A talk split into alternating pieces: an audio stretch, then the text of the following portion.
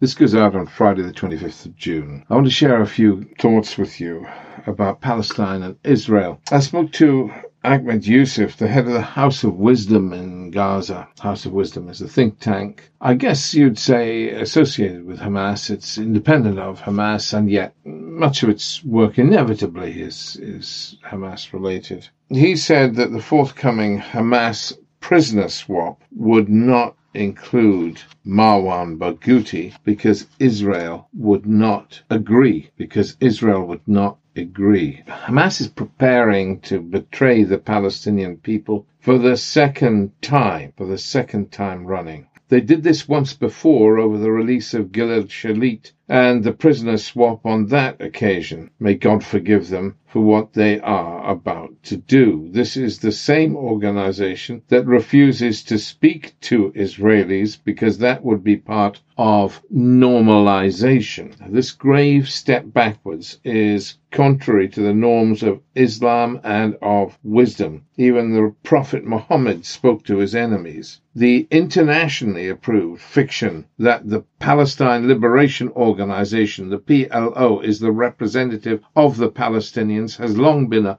hollow farce. The PLO does not and has never included Hamas. The victors in Palestine's only elections ever permitted by the international community and the victor in waiting should those elections ever be held again are Hamas. The Palestinians cannot and will not ever be allowed to hold elections again because, because they cannot be trusted to vote the way Israel and the West would wish them to vote. That said, presidential elections could and should be permitted in Palestine. The front runners would be Marwan Barghouti for Fatah and Mohammed Dahlan, also Fatah. Hamas would be nowhere as they lack charismatic leadership. Marwan Barghouti and Mohammed Dahlan are both charismatic men. Dahlan ruled Gaza for Fatah in the Arafat days and did so with a stern hand. The problem was the militia under his command, who were often ruthless and intimidating. But times pass and old sins are forgotten, and Gazans would be glad to have him back, if only because they believe he could deliver peace with Israel which is what most of them crave. Marwan Barghouti, on the other hand, is a Palestinian hero, a cause celeb. Marwan earned his popularity because in the early days he distributed the money to the families of the prisoners from the Palestine Fund, into which all Palestinians in the diaspora, almost without exception, would tithe their income. He became a man of the people who would march with the people in the funerals of those killed for whatever reason by Israel's soldiers, something other Fatah leaders were unable or unwilling to do. His arrest and imprisonment on eight counts of murder in a trial that many would regard as suspect further enhanced his aura. Were Israel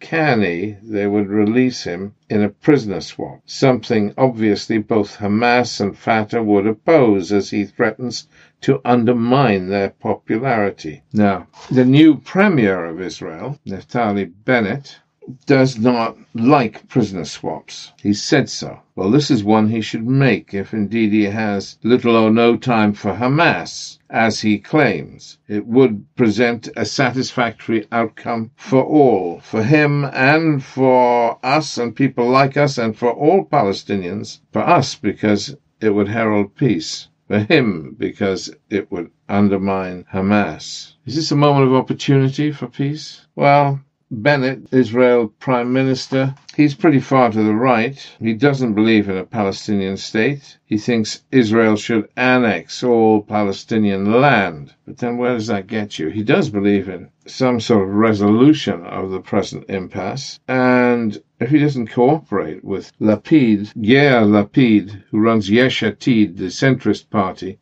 which has the 17 seat bloc, the largest bloc in the coalition that now rules Israel. If he doesn't cooperate with Lapid, he loses his premiership because the coalition fails. And Lapid is a strong believer in a two state solution, or at least He's proved a pragmatist. He's a proponent of a Palestinian state. He will take over from Naftali Bennett in two years' time if the coalition lasts that long. Of course, the average length of time for an Israel government has been three years survival time and far less in recent months. But it's an opportunity to start building a peace process, moving in that direction. And the US president has shown an inclination to support peace. He has, after all, opened the US government offices, the kind of consulate they have in East Jerusalem for the first time in what, 40 years?